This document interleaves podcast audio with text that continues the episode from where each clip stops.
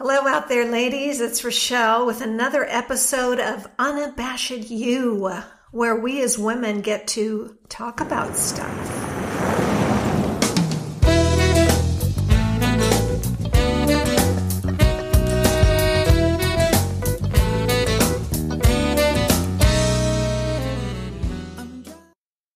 For the first time ever, we are having a guest host, Sean, my firstborn. He's a natural host, as you will hear. We covered topics ranging from unhappiness to unusual jobs, music to movies, why Bella's my favorite Disney character, and my ongoing crush on Kevin Costner, not to mention the vulnerability hangover I got after meeting Doris Roberts. We finish up with what this COVID year has taught me and what I have to be grateful for. I hope you enjoyed listening to this episode as much as I did recording it. Laughs, tears, light, and more serious fare. Check.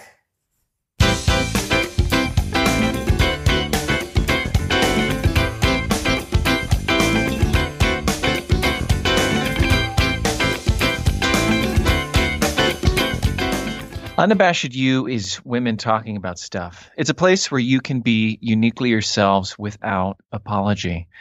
We want to be wise, to know our worth, and to enjoy whimsy. And by we, I mean you, the women. Michelle, welcome to your program. Thank you. Thank you for having me. We thought we'd do something special. I'm calling it a Thanksgiving treat. And that is to be interviewed by one of the men listening, which is Sean. And I'm happy that he wanted to step up and be the host for today. We thought we'd turn the tables a bit. Yeah, it's about time you got some testosterone up in here, okay? Okay. I'm not sure how much I'm bringing, but... okay, so why don't we start with some of your questions that you usually do, since you don't usually get to do them. That's true. I don't. Okay, I'm interested in this. What is something on your bucket list? Because you've done a lot. Well... You know, I think true for a lot of people is travel, getting back to being able to travel. And another thing on my bucket list, because I was going to say puppy, so I had to merge puppy and bucket together. At some point, I feel like I need one more dog. So I don't know. I don't know when that is. I'm constantly, torturing myself with cute puppy pictures. Yeah, I'm just not there yet, but it is on the list. So travel and puppy. Yes. Okay. 3 words to describe yourself. I would say sensitive, intuitive, and fierce. Oh, okay. Okay, fierce. I would not argue against that, but not fierce like you think of like roaming barbarians and stuff like that. I think you're very good at standing up for yourself and others. And for others. Yes, that is a true story right there. I would say that's the Enneagram 8 in me, if we're going to, talk any Enneagram at all. Yes, I've always had that kind of sense of that's not fair, or that's not right, or that's not just, or whatever. So, yeah, that's where the fierceness comes in. And also I feel like fierce is a word that just means is a word that means, strength and unabashed strength. Mm.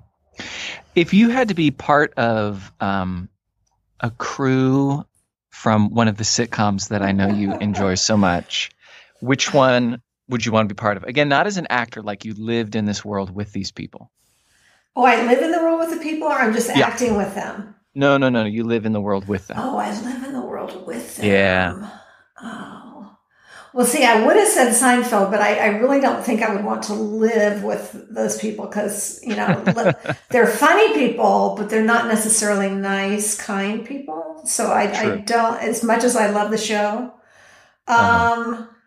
I think I got to go Friday Night Lights. If I have to live in the show, then that's the show I would want to live in because a lot of characters with integrity, flawed and real and all. But I could live in that world. I'm not so sure about,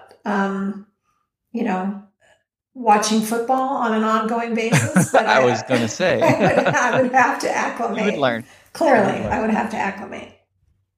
Okay, now do you do two truths and a lie every time, or is that one of the ones you cycle in and out? It it's depends. A good one. Let's just do it. Okay, okay. Two truths and a lie. And you're going to have to guess it? Yeah. Oh gosh, yeah. That's going to be even harder. Okay, two truths and a lie. Oh, gosh. It better be like there's bodies in the basement. I'm like, oh my gosh, I'm just learning this now. Oh boy. All right. My son, which is you, worked undercover as a young child for the State Department of Justice. That would be one. Two,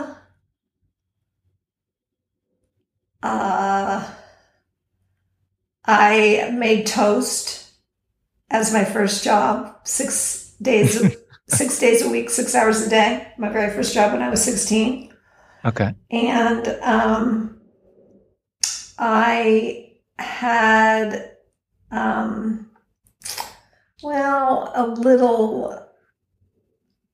a little date, we'll call it. A little date with a famous comedian who most of the listeners here would not know, but is Robert Brenner. Okay. Now, I've heard all of these stories before, so it's like a small fact in one of these is wrong. So it might be the 6 hours a day or 6 days a week or something like that. Mm-hmm. I know for sure I worked undercover with you. Or it might be a different comedian. I'm going to say a different comedian. Yes. Oh, there we go. That is the lie. That is the lie. It was actually the late, great Gary Chandling, who I had a little date with. Oh, fun. Yeah. Okay, so you got to tell people about your espionage days.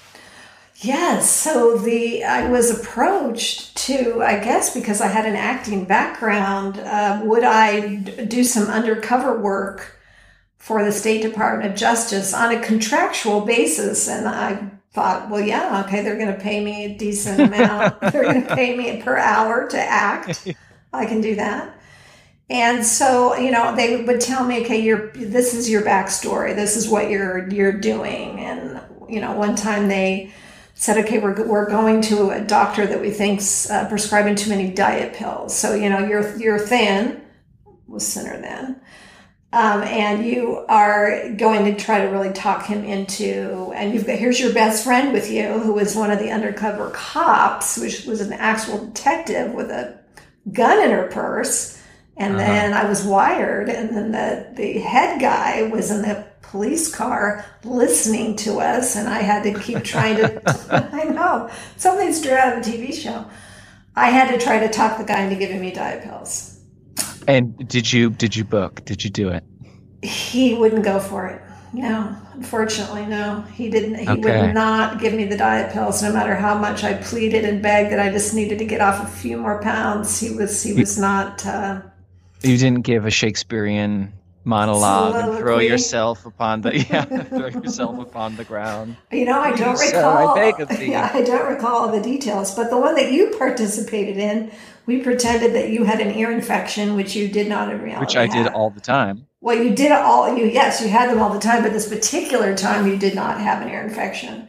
But they were going after a pharmacy. That was, yes. So that was the undercover days. And that's when I knew I wanted to act. Yes. Okay, and then tell us about that. That's when you knew you wanted to act, yes. Well, my first job ever was a summer job, and my good friend at the time, her mom worked at this hotel, and so she got me the job.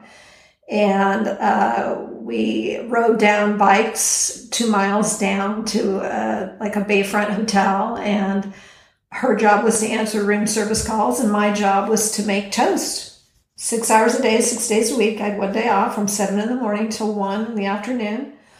And I know it sounds like something I made up, but it truly, I lived it. I did not make it up. And the servers would walk by and say, 2 white, 1 rye, hold the butter on the English, extra crispy on the rye, or whatever they'd say. I had my little station and then all my little toasters going and going. And it was a lot of hijinks. It was almost a Lucy and Ethel kind of an episode. Yeah. And the question is that everybody wants to know, I'm sure, is can you still make a really mean piece of toast to this day? Yes. I often have avocado toast with a fruit and vegetable smoothie for dinner. How very California of you. So true. Now, as women, and by women I mean you and other women, yes. I believe... y'all, although I think men too, struggle with their worth, but this show is about women. How do you counteract some of the mixed messages you receive? Well, I think that some of that comes with life experience, and some of that comes with, you know, accepting yourself as you are and loving yourself as you are, and realizing that you really are never going to fit into whatever preconceived perfect mold you had set up for yourself, or any lies that you've been told or were sold that you have to be this way, look this way. It starts very young as girls. And I'm sure this goes back. It's not like it's a new thing. I'm sure it goes back. I think it's been exacerbated, though, in more modern times, with, you know, mass communication and media, and then now social media and the internet. So, and then also my faith. I know I'm loved as I am, and that I don't have to put on any kind of pretense. I get to just be me. And I've gotten better at this as I've gotten older, for sure. Yeah, I think one of the important messages you taught me was... sometimes people won't like you because you march to the beat of your own drum, and like, you know, either, I don't think you said this part, but either like, you know, come join along, or like, get out of the way. Yeah, keep marching. Yeah, because once you get into people pleaser mode, that is one sinking ship, rabbit hole, whatever, you know, illustrative image you want to come up with. That's a no-win for the person. No win. So you think that messages are mostly... what are some of the messages you think? You mean starting from when we're young? The messages that women are getting, yes. So well, starting from when you're a little girl, yeah, you're, you know, you want to be beautiful. You want to be thin.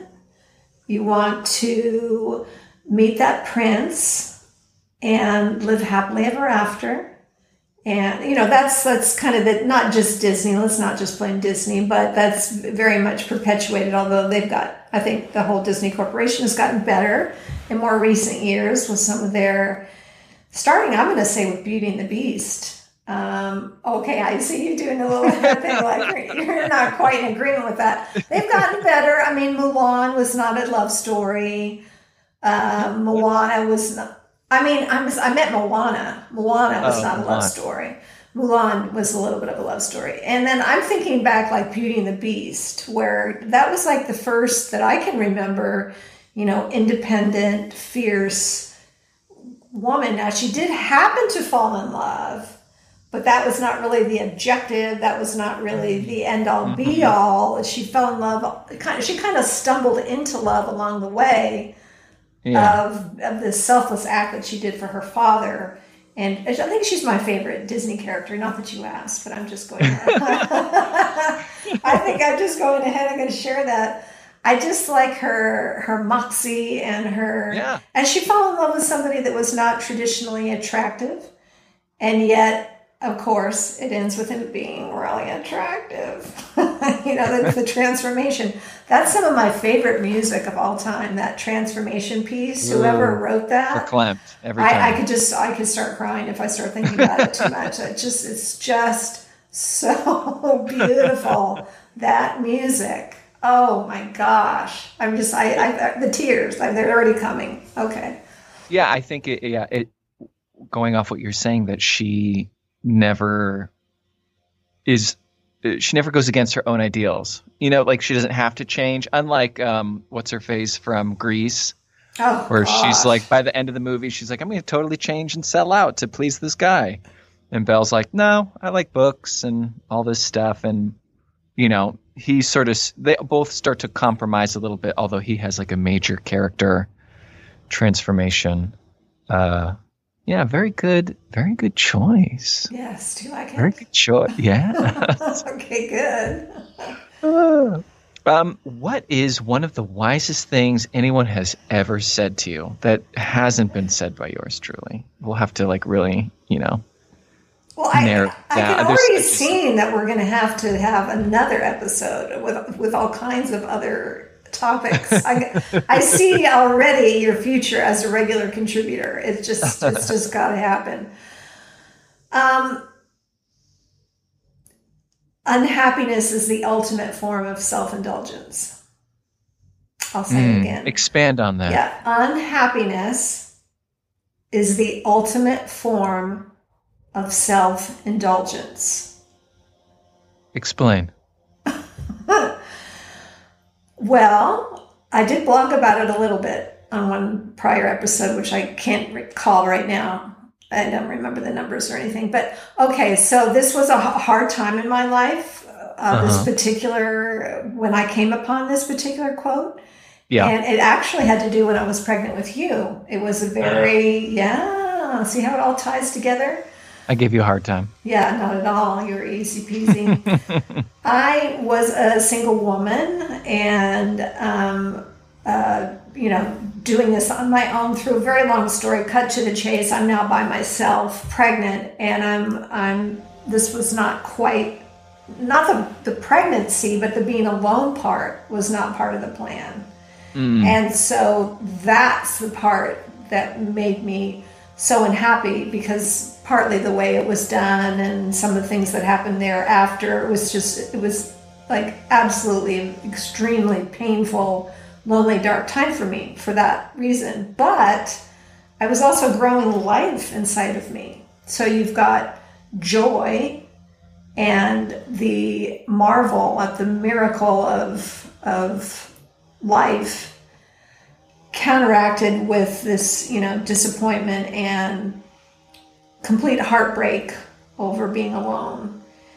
And I was reading a People magazine. I was reading some article about an author who I wish I could think of who the author was. And I don't even think that he necessarily created this quote, but he had some kind of a disorder or disease that made it very hard for him to like move his body well and all these sorts of things. And he ran across this quote, unhappiness is the ultimate form of self-indulgence. And it just was like unhappiness. Yeah. Unhappiness. Yeah. And I thought, oh my gosh, it was just like a spotlight, like cue the music spotlight, kind of a moment of electricity.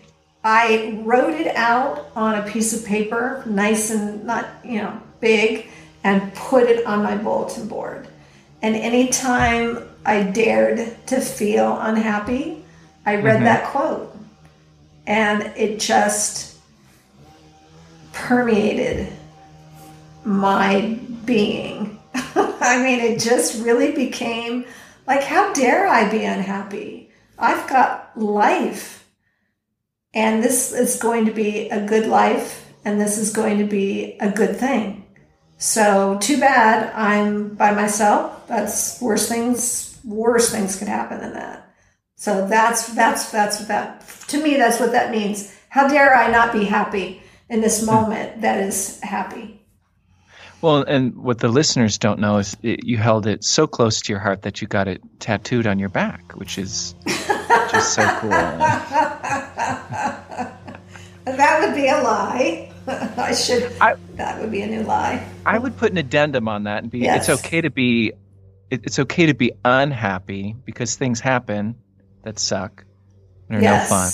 Yes. Right. But to indulge and fester in the unhappiness, as anytime you go on the internet, you can see people that are just sort of soaking and bathing in it. Yes. Is maybe. Well, I think it's chronic versus short term. Mm. So yes, you can be unhappy fleetingly, and that's fine. But I was not going to spend 9 months being unhappy. That would be self-indulgent. To have down days, sure. I have no problem with that. We all have down days. I don't think that's not at all what that said to me. What it said to me is you can't stay there. You cannot stay there. You can visit on occasion when you need to, but don't stay there. That's what it said to me. Thank you for helping me clarify that. It's like a visa to a foreign country. You can visit, but you cannot stay there. That's right. You can't stay there. Okay. And what is the last fun thing you did? Oh, the last fun thing I did. Isn't that funny how I ask these questions and I never think that I might one day have to answer them. The last fun thing I did, I would have to say is play that game with you. That was very fun. That game. Okay, so Sean brings over a board game in COVID. We both got masks on. We're outside on the patio. And Sean loves board games. Now, I like board games too, but he's taken it to a whole new level of loving board games. He has probably 30 board games, maybe more. I don't know. It's a sickness. You bring out this box, and I started to get paralyzed by looking at all of the things that went in the box. And as you set this thing up, I became more paralyzed thinking, oh my gosh, how will I ever learn how to play this game? There are so many pieces. But I was like, you know what? He really likes this game. I'm going to be open to this game. And by I'd say like 1/3 of the way in, it was like, okay, I'm getting the feel, the groove of this. I got it. I think pretty much. You had to keep reminding me, but that was a very fun thing. And I'm going to add another one. When we got together and watched When Harry Met Sally with Ron and Mimi, who is your grandmother, my mother, Ron, your father, my husband. So that was just, it's like a classic. It's like a modern classic. Yeah. And you and I don't tend to agree on movies. So anytime we find one, you sounded just like Alan Rickman when you said that. No, we do not. Anytime we find one that we can agree on, it's very exciting. Because, of course, I've made you watch many movies throughout your life that you have forgiven me for. And you have made me watch movies that I won't say I've forgiven you for, because there was nothing to forgive. Because you're still holding on to that. No, because I just felt like, I really owe this to him. I really don't want to see this Harry Potter movie, but I will see this Harry Potter movie because think of all the movies I made him see as a child. So. And for those of you at home, as soon as we got to Gringotts, which is just a magical bank with little goblins who are the bank tellers, and she, oh my gosh, look, oh, they're so gross looking. I'm like, Mom, they're just bank tellers. Visually sensitive, yes. Yeah. Do you want to give a shout out to the name of that game in case anybody wants to know? This game is called The Quacks of Quellenburg, and in it you are like, I don't know if it's like Renaissance era. It's essentially like a game where you are putting stuff into a bag and then you're sort of running odds in your, in your brain. And then you pick out these little pieces and you're trying not to bust. That's just like into its like finest form is what you're doing. It was very, very complicated. There were a lot of not just pieces that you could buy, but then there were rocks, and then there was a deck of cards, and then there was another little card thing over here that kept moving up in some fashion that I didn't understand. And, oh, you landed on a this, so now you have to do that. It was, I'm so glad but you actually knew how to play it. Yeah, sometimes it's just, it looks like a lot. Like I played a game with some friends the other day, and it looks like a lot. But then once you get into the rhythm of it, you're like, oh, it's, you know, there's only a couple things I can do. It's just, there's a lot visually going on. Got it. You know? So I don't think we're doing like a full expose on you today. I think we're just, we're doing a lighter fare, unless you have something that you wanted to share. Then we're going to move into sort of what you're enjoying right now, as much as one can enjoy, you know, life in the times of COVID. Yes. All right. So what topic? The stuff we're into right now? Is that we're going to do a mini of the stuff we're into right now? Yeah, unless you had something, you know, I like you on the podcast, you usually let the women come forward with like their own stuff that they want to talk about. Yes. But do you have anything that you want to talk about?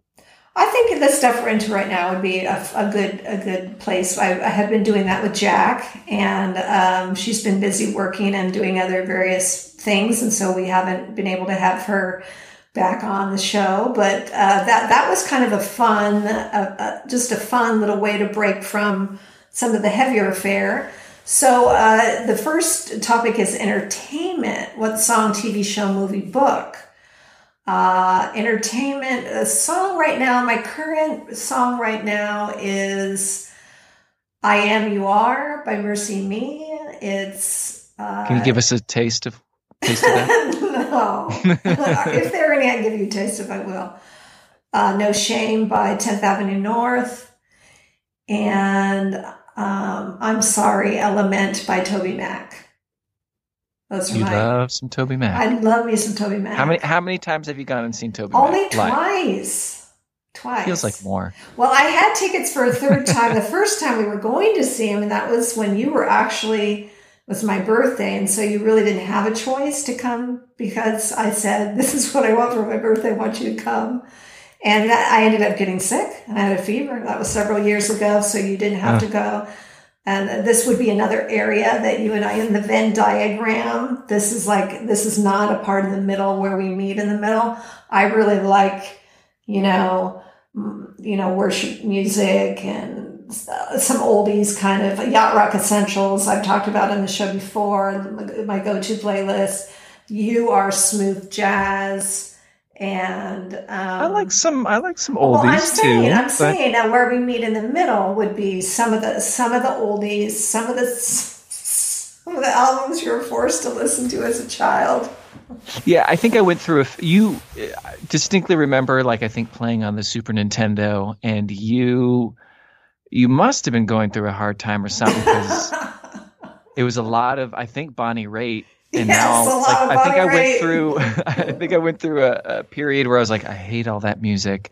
And then, like, it came back around at some point in my 20s where I was like, oh, okay. What is it? I Can't Make You Love Me. Yes. I can't make you love me if you don't. I'm like, okay, you can't make your heart feel something it won't.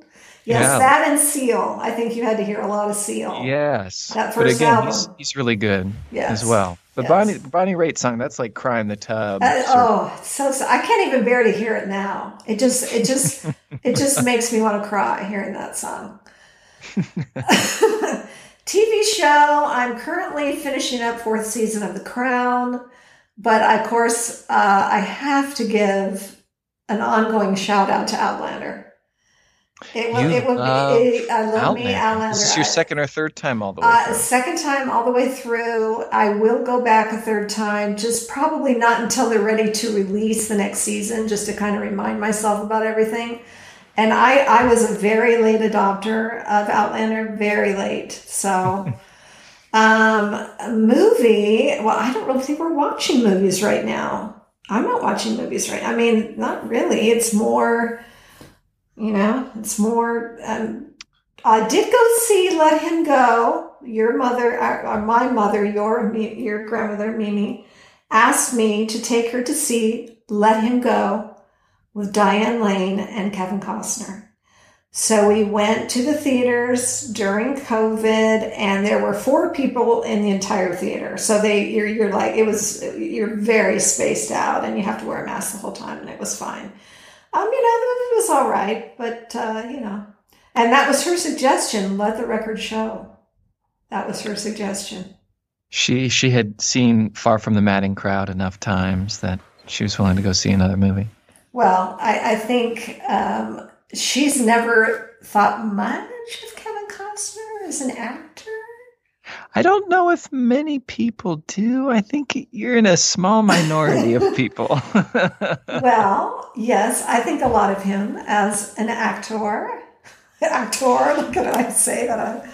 Yes, he's been my little crush, my little crushy. For as long as I can remember. From Silverado was probably, well, he was cut out of The Big Chill. He was supposed to be the guy that committed suicide. He was cut out of it. Lawrence Kasdan felt bad and said, dude, I'm sorry. He probably called him buddy, Kevin, I had to cut you out. Don't worry. Next thing I write's going to be with you in it. And that was Silverado. So he got cut out of The Big Chill. And then Silverado was the next thing he did. And then I followed him ever since. And those who know me know that. Yeah. Yes. Yeah. Yes. Unapologetic. It's unapologetic, and it's fierce. It is. It's fierce. And as Ron, my husband, knows, that was part of the program when he married me. So there's nothing new there. Nothing new on that front. In fact, he recently told me, I have been trying to figure out how to get you to meet him, like on the celebrity golf tour. You just have to meet him. We just have to get it over with. And I was like, I don't think I can do that. I think I'd turn out for those of us who either, well, it's not even so much an age thing, because you can see I Love Lucy on Hulu, shout out to Hulu. I would turn into Lucy and or Ethel all at the same time. I would not be able to be coherent. So I'm glad he didn't do that. We know from your previous story of meeting the mom from Everybody Loves Raymond. Oh my gosh. That maybe you should just admire from afar. Oh my gosh. Now I have to tell that story. People are going to want to know about it. You could just do a short version of it. Okay, but the short version of it, I was having a very, very bad day, a terrible day, and my movie friend Mary, who's different from my first friend Mary, so there's lots of Marys, we would meet for movies once a week. Doris Roberts was doing a play at La Jolla Playhouse. Mary and I met for a movie, and I was telling her what a terrible day I'd had. And I don't often have those kind of days, and I don't let them get me. Because you don't dwell on the unhappiness? I try not to dwell on the unhappiness. I try to process it, work through it, and then let it go. And she was behind us in line, and I turned around and I said, oh my gosh, I'm such a big fan. Could I have a hug? Because it's just to me, she was a mom or a grandma. And I was just needing a hug from a mom or a grandma. And for her, I had stalker, crazy woman written all over my face. Right. And she declined. And it was a little awkward. But I can embrace that story I claim that story. Super awkward. Talk about vulnerable, and talk about vulnerability hangover, which Brene Brown talks about when you put yourself out there and it doesn't go well. It didn't go well, but that's okay. Preaching to the choir. Yeah, that's okay. Sometimes those things happen. So thank you for bringing up Doris Roberts' story for everybody now to enjoy. Yes. And I'd like to think that on the other side, she will give me a nice hug. That she'll be the one waiting at the pearly gates. Well, I'm not thinking that. I'm thinking Dennis, Callie. She has her hands out, welcoming you, and you go in for the hug, and she goes, "Oh no, I'm just welcoming you. I'm not. Yeah. I'm still not giving a hug." No. Yeah. No, Christian, of course. I want Christian to greet me. Yes. I already have in my mind who I would like to meet me there. Okay. So that's, and then books. I'm reading Untamed by Glennon Doyle. You and I are doing a book club with Priscilla on the Universal Christ. So that's another one that I'm reading and enjoying very much so. My tech side podcast, in addition to this one, which I love working on in women and now the men listening. Now it's hashtag and men listening. You probably didn't even know because you're not on social media. And men listening. It's a thing. It's a thing. Yeah. I another shout out to the Vox podcast with Mike Gary. It's my go-to. It's my number one. Don't have a current favorite app. Yeah. No. Yeah, the outside clothes, I have a good friend, Isha, who does some really cool clothes through Isha Inspired. So shout out for her. She's been on the show before, my bosom buddy, because we met because we both had breast cancer scares. And that's how we met. And makeup, skincare, I am having a FaceTime meeting with first friend Mary tomorrow where we are going to be diving into some deep skincare topics. She has some new things she wants to share with me. I'm going to be there to listen. Exercise is walking. Food is Thanksgiving, but I don't really like any Thanksgiving food. So, as you know, we are ordering from Ruth's Chris for Thanksgiving.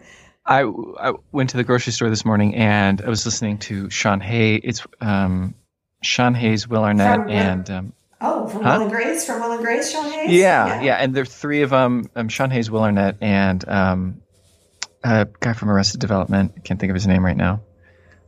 Very sort of... But Will Arnett, that's Arrested Development. I mean the main guy, the straight man. Jason Bateman, there we go. Oh, I love him. And they have a podcast together, and on it they confronted Sean Hayes for... They're like, what do you do? And he's like, every day I eat the same like toast with... tuna and the same chips, and I was like, oh my gosh, he's my mom. You find something you really like and you just go with it. And they were talking to a chef, and the chef was like, you know, and he's like, okay, it's like the canned tuna, and he's like, in the water or in the oil? In the water. And he's like, no, you've already lost me.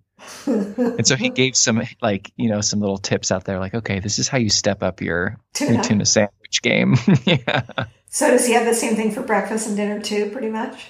I don't know. They got into lunch. Yeah. All right. And that is one of your things. Yes. That we appreciate. You find something, you roll it. I don't let go. There was a Doritos, for those of you out there was a Doritos phase for a long time. Not there was a See's Lollipop. Yeah, for a long time. I'm surprised you don't have veneers after the See's Lollipop phase. Yeah, no, it's Trader Joe. Yeah, that was a phase. Tuna melt phase. Yeah, that was a phase. Now it's the bean chip phase. The bean chips, yeah, the bean chips and the bean bowl. Yes, yes. You know me well. Imagine that. All right, so inside spiritual self-improvement for the heart. What's one thing that you said you were reading the book Universal Christ? What's something that you've learned from it? I've learned how much I love going through it with you and Priscilla. No, that doesn't count.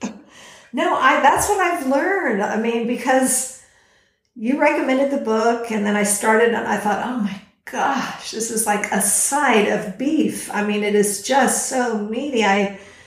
You know, and then I read through it, and I highlighted here and there, but then going through it with the three of us has just made it so much deeper and more profound. So I think, okay, I'm going to answer your question. Okay.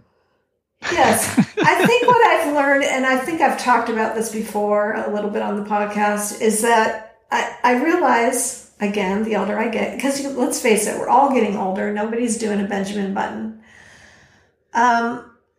I realize it's okay that I don't know, that I don't have all the answers, that I don't have to speak for God, that I don't have to have all of the, you know, rules or laws or, I hate those words. I can't believe I use them.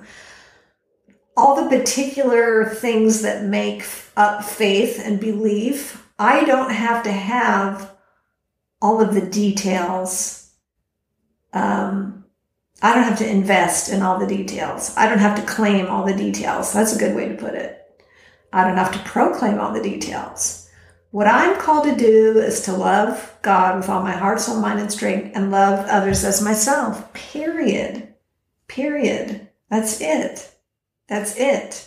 So creation, evolution, Adam and Eve real, a story. It's right. You don't care. It's not that I don't care. It's not an apathetic response. It's more of a, you know what? That God gets to know all that. And I can have thoughts and opinions in my life, and different times I've thought different things, and I just arrived at a place of being comfortable with and not having a definitive answer. And I'm so much more comfortable in that space than I ever thought I'd be. Okay. Well, thank you for sharing that. Yes. Any other sort of self-improvement sort of things? Any revelations? Revelations.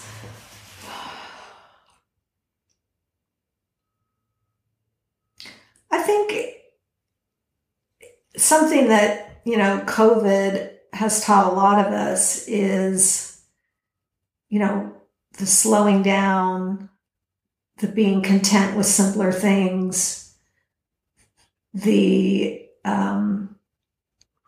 I think I've learned to be more present in the presence, and that's sort of my gift to myself. I just trying to be in each moment as it's here. And I don't mean to sound like crystals and new age, you know, if there's anything wrong with that, you know, to each their own. But it just, for me, and I read the book, The Ruthless Elimination of Hurry by John Mark Comer, which was very good in kind of, you know, claiming a lot of the things that we're learning right now in COVID.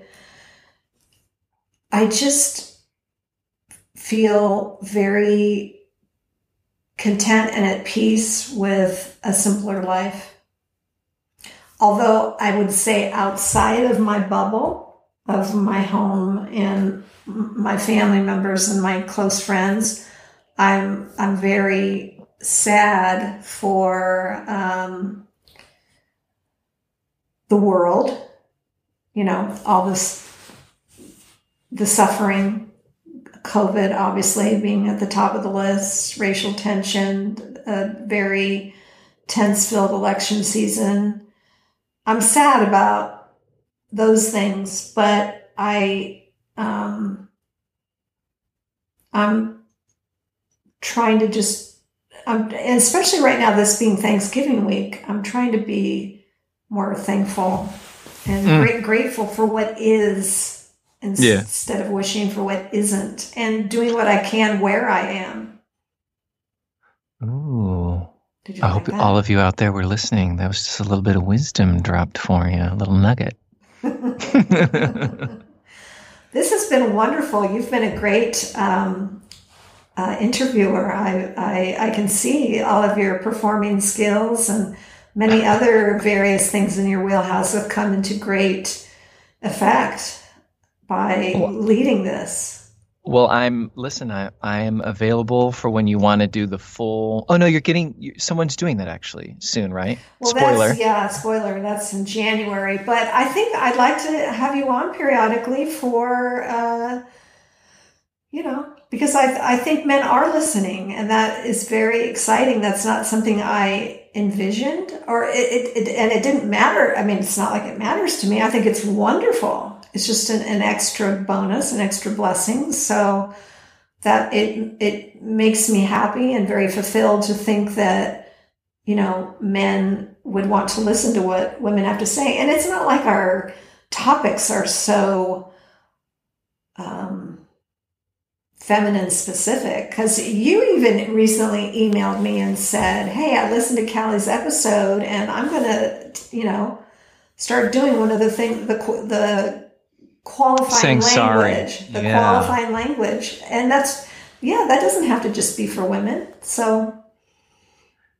Yeah. I think it has to deal more with people who are a little bit more demure. And, you know, I even caught myself today going into the Y to swim, and someone was passing by me. And, oops, sorry. I was like, I should have just said thank you.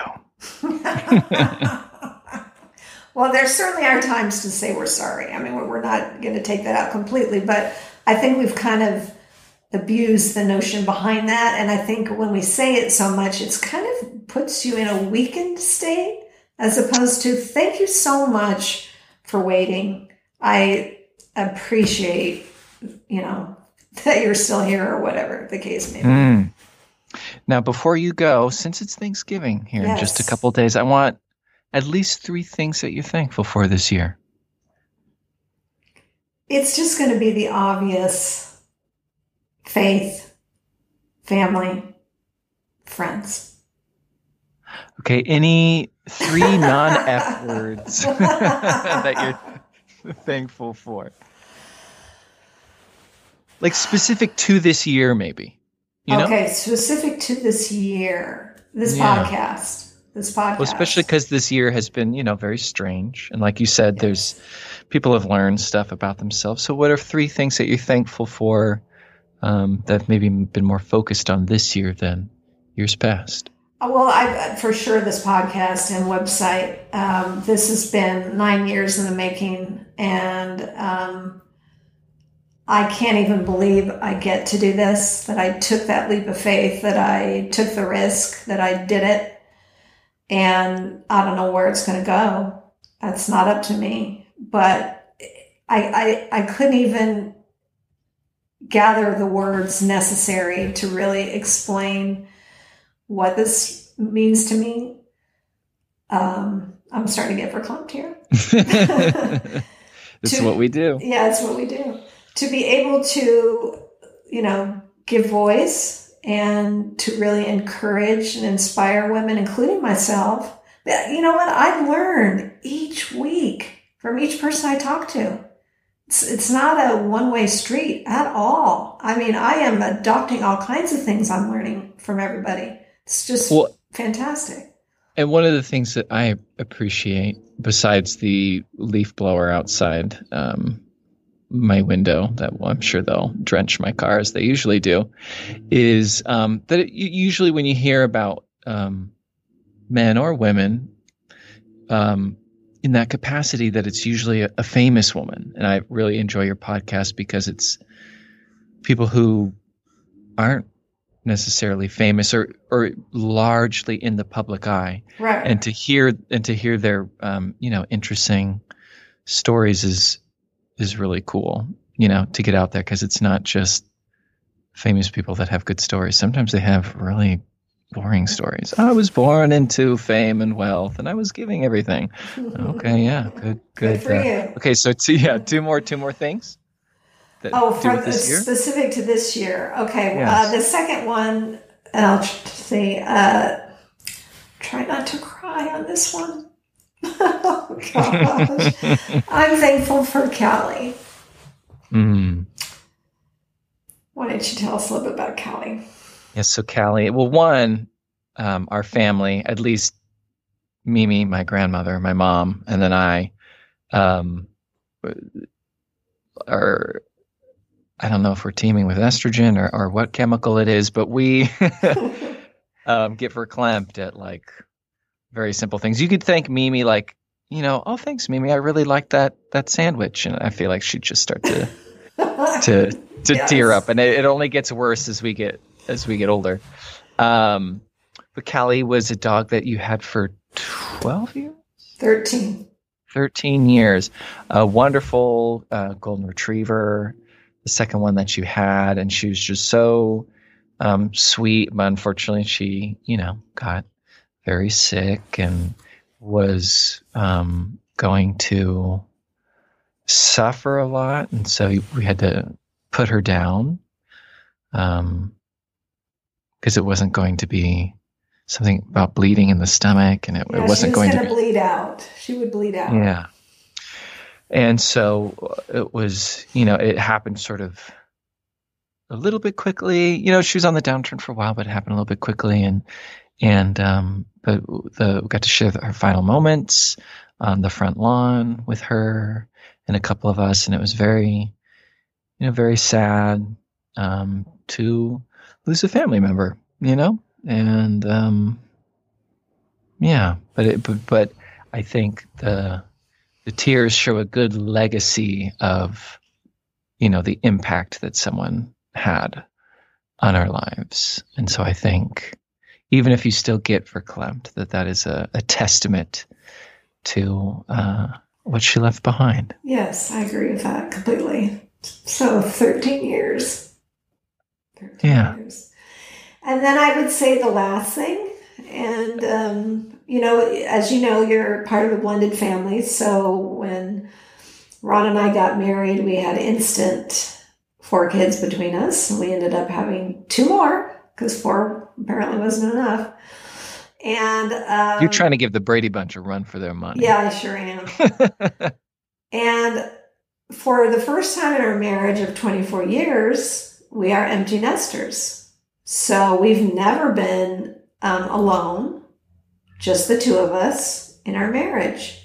And so I would say that has been a good thing of 2020.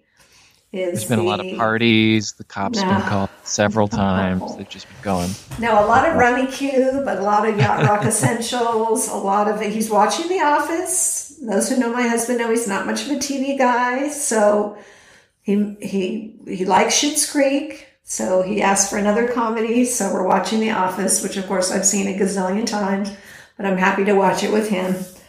Again, not a big TV guy. So that ends on a very happy note because we're, like, rediscovering each other and spending time together. Mm-hmm. And I mean, I was an active parent for 34 years, meaning there was somebody under my roof underage for 34 years. For him, 35. So that's a long time to be an active parent. Yeah. Yeah. So yes, that was a very cute little, yes, of course. And that would be included in the rediscovering if we're going to go there. Oh, good. Oh, good. You started it. Sorry, I was already thinking of like, I was unplugged for a second because I was like, oh, the outro. I need to remember what the outro is. And I missed that. But yes, no, I'm that's good. Which is why we've told you to be sure and knock before you come in. Yeah, and really stomp around. Yeah, that's right. No, that's healthy. It should not be. It should not be shamed. No, it should not be. Agreed. It should be fierce. I am. Okay, wrap us up. Take us home. Okay. Rochelle, thank you so much for joining us on this, your podcast, and being vulnerable with us, getting a little bit verklempt and sharing some laughs. Now, go out there and be unabashed. Be you, and then start burning it out, burning it out, burning it out,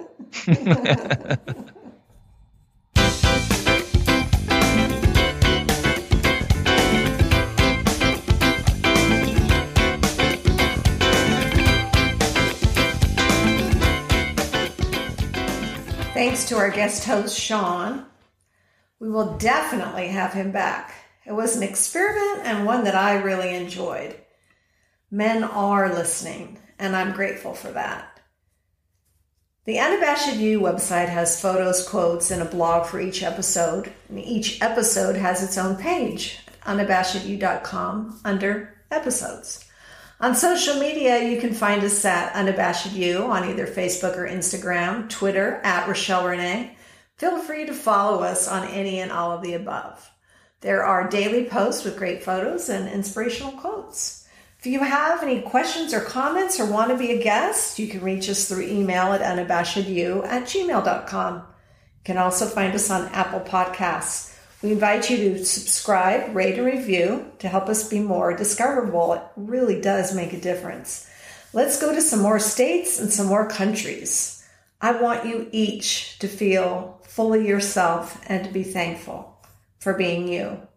Our blessing for today: may the beauty and blessings of Thanksgiving bring warmth and peace to your home this season.